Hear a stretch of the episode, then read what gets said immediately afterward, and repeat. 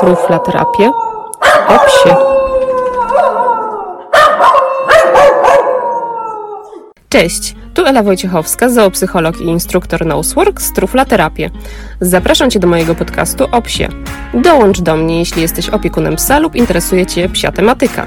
Ten podcast pomoże Ci jeszcze lepiej zrozumieć Twojego futrzastego przyjaciela. Mam nadzieję, że spędzisz miło czas słuchając mojego podcastu. Zapraszam Cię również na moją stronę internetową truflaterapię.pl, gdzie znajdziesz wszelkie potrzebne informacje dotyczące konsultacji online oraz treningów Nosework. Jeśli będziesz potrzebować dodatkowych informacji, to zapraszam do kontaktu mailowego lub telefonicznego. A teraz zapraszam Cię już na kolejny odcinek mojego podcastu i życzę przyjemnego odsłuchu. Cześć, witajcie w 51. odcinku podcastu o psie. Prawie dwa lata temu, bo 5 września, światło dzienne ujrzał pierwszy odcinek mojego podcastu. Dzisiaj miał być odcinek z serii Psie Ciekawostki, ale stwierdziłam, że ten odcinek odłożę na następny raz, a dzisiaj postanowiłam się zająć tematem, który jest mi szczególnie bliski, a o którym coraz więcej się mówi w psim świecie. Jest to mianowicie temat dobrze wychowanego psa. Takiego psa, który jest uszyty na miarę swojego opiekuna, psa, który został zniewolony przez człowieka i uwięziony w ludzkim świecie. Temat ten może być dla niektórych osób abstrakcyjny, a może nawet kontrowersyjny, jednak jest jak najbardziej prawdziwy i skłaniający do przemyślenia roli psa i mam tu na myśli psy domowe, które w większości mają zapewnione podstawowe potrzeby biologiczne. Mają pełną miskę, wygodne posłanie, kolorowe akcesoria i szuflady zabawek. Mają miłość członków rodziny, ale czy tak naprawdę są szczęśliwe w ludzkim świecie? Mam nadzieję, że uda mi się w tym odcinku odpowiedzieć na to pytanie, a przynajmniej skłonić chociaż jedną osobę do refleksji nad tym tematem. No dobrze, ale zacznijmy od początku. Relacja człowieka i psa jest tak naprawdę jedyna w swoim rodzaju i wszędzie tam, gdzie jest człowiek, jest i pies. W początkowej fazie pies i człowiek egzystowali obok siebie i czerpali z obopólnych korzyści, bo psy pomagały w polowaniach czy ostrzegały o niebezpieczeństwie, a człowiek stał się źródłem pożywienia dla psa.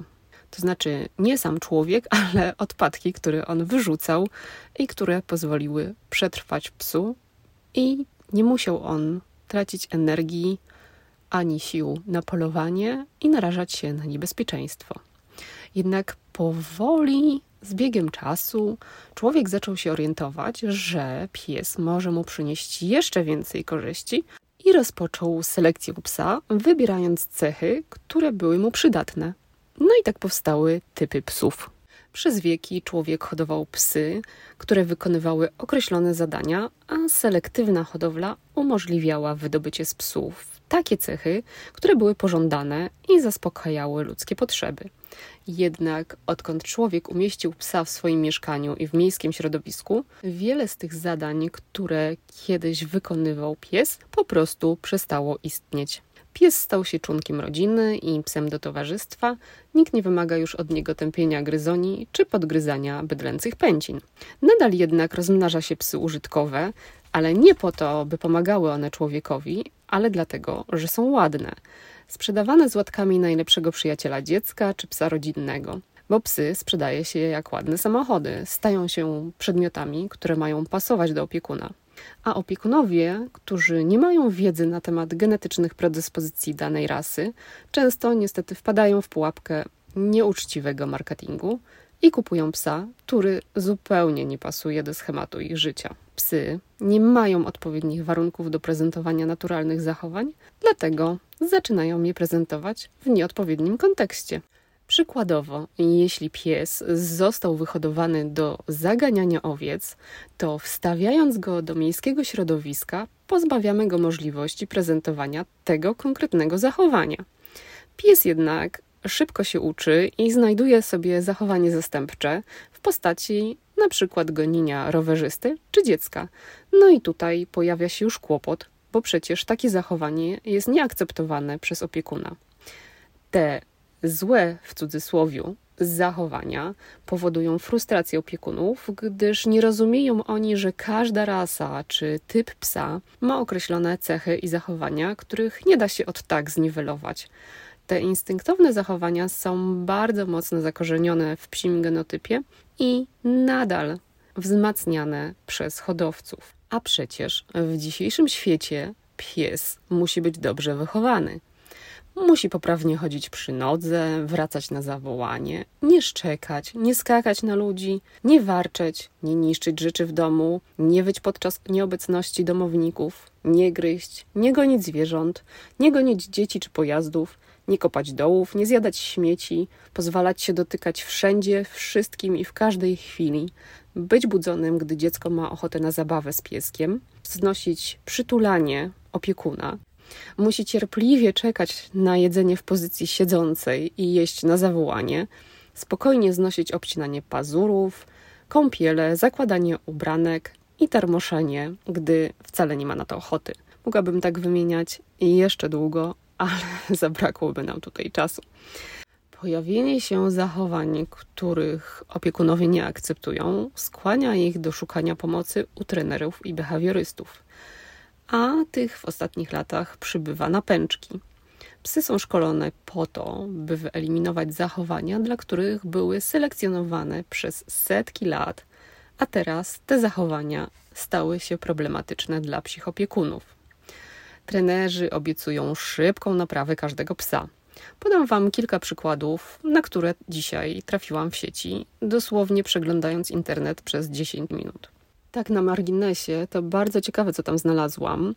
I choć w wielu przypadkach naprawdę smutne i niepokojące, i jakie sformułowania padają na tych stronach i jakich słów używa się, by zachęcić opiekunów do wyszkolenia psa. Aż mam ochotę zrobić odcinek na ten temat, ale może to jakiś pomysł na e, inny czas. Przytoczę Wam niektóre cukiereczki, jakie znalazłam. Jak ułożyć psa? Tresura szczeniaka, podstawowe komendy, 15 minut, aby pies się słuchał, wyszkolimy każdego psa, jak wychować idealnego pupila. Chcesz mieć psa, który zawsze jest posłuszny? Tresura wpływa pozytywnie na inteligencję psa. Warsztaty naprawcze, spokój, skuteczna nauka opanowania emocji psa. Ogarnij go. Jak wydresować psa? Szkolenie to klucz do poprawy relacji pomiędzy opiekunem a psem. No tak, padają tutaj takie słowa jak tresura, komendy, opanowanie emocji, naprawcze, wyszkolić, posłuszny, idealny czy ogarnięcie. Wszystkie te słowa mają dla mnie bardzo negatywny wydźwięk. Kojarzą mi się z tradycyjnymi metodami szkoleniowymi, dominacją i próbą podporządkowania sobie psa. Dziś nawet padło takie sformułowanie, że człowiek ma być szefem dla psa. A przecież wiemy, że teoria dominacji już dawno została wsadzona do kosza. Pojawia się tutaj również takie zdanie: szkolenie to klucz do poprawy relacji pomiędzy opiekunem a psem, które jest nieprawdziwe, ponieważ relacja z opiekunem nie zależy od szkolenia. To coś więcej niż wykonywanie ćwiczeń i szkolenie psa. Tak więc, aby mieć dobrze wychowanego psa, to zgodnie z panującymi normami trzeba zacząć szkolenie już od pierwszych tygodni życia. Najpierw psie przedszkole potem podstawowe posłuszeństwo, zaawansowane posłuszeństwo, no a później zależy kto co lubi. Wszelkie treningi pozwalające brać udział w zawodach czy pokazach psich piękności. Niestety, nadal wielu opiekunów trafia do osób, które stosują przestarzałe i niehumanitarne metody szkolenia psów i nie zwracają uwagi na samopoczucie psa stosowanie narzędzi tortur, takich jak dławiki, obroże elektryczne, kolczatki czy haltery, tylko pogarsza zachowanie i dodatkowo zaburza dobrostan psa.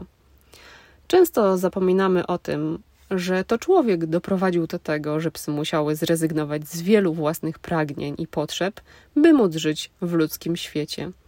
Psy zostały pozbawione prezentowania naturalnych zachowań. Nie zwraca się uwagi na to, co mówi do nas pies psia komunikacja jest właśnie albo niezrozumiana, albo ignorowana. Często dzieje się tak, że pies postawiony pod przysłowiową ścianą stosuje komunikację agresywną, która jest w psim świecie czymś zupełnie normalnym. Jednak w świecie ludzkim jest odbierana jako zachowanie niepożądane, które należy wyeliminować. Niestety, w większości przypadków ludzie sami prowokują psy do takich zachowań, chociażby przez próby wsadzania rąk do miski z jedzeniem czy przytulanie psa. Pies wsadzony w ludzkie schematy i szufladki stracił swoją niezależność i możliwość wyboru w codziennym życiu. Je to, co opiekun mu daje, chodzi na spacery wtedy, gdy opiekun ma czas, bawi się z opiekunem, kiedy to opiekun ma na to ochotę, spotyka się z psami tylko tymi, które opiekun wybierze, a które niekoniecznie pies wybrałby sam. Psów nie pyta się, czy mają ochotę biegać za rowerem albo przejść na dietę wegetariańską. Stawia się je przed faktem dokonanym, bo przecież decyzja opiekuna jest zawsze najlepsza dla psa. Na pierwszym miejscu stawiamy potrzeby człowieka, a nie potrzeby psa. Przypinamy psom łatki, manipulujemy zachowaniami po to, by wpasowały się w ramy naszego życia. Może jednak już czas to zmienić i pomyśleć też o psie i o jego potrzebach, bo przecież każdy pies jest jedyny w swoim rodzaju i sam trening plus próby zniwelowania konkretnego zachowania mogą nie przynieść oczekiwanych efektów, ponieważ problem tkwi znacznie głębiej. Każdy pies ma własne upodobania, lęki, próg tolerancji, swoje sympatie i antypatie, doświadczenia życiowe, zdolności poznawcze, emocje. Wszystko to ma wpływ na naszego psa. Posłuszeństwo nie powinno stanowić priorytetu w relacji pomiędzy opiekunem a psem. To zrozumienie, a nie szkolenie pomoże nam stworzyć lepszą relację z naszym pupilem. Kończąc już ten odcinek, chciałabym bardzo podziękować osobom, które wypełniły ankietę opublikowaną ostatnio przeze mnie na mediach społecznościowych. Z tego, co do tej pory przeanalizowałam, wynika, że osoby, które mnie słuchają i śledzą na Instagramie czy Facebooku, mają dużą wiedzę i empatię w stosunku do psów. Cieszę się, że grono moich odbiorców jest opiekunami słuchającymi i rozumiejącymi swoje psy. Mam nadzieję, że poprzez moje działania będę mogła dotrzeć do tych opiekunów, którzy gdzieś zagubili się i nadal nie znaleźli właściwej ścieżki. Dlatego będę Wam wdzięczna za każde udostępnienie mojego podcastu, bo wspólnie możemy zdziałać więcej i pomóc większej liczbie opiekunów. Tymczasem dziękuję Wam za poświęcony czas i do usłyszenia za dwa tygodnie. Pa pa!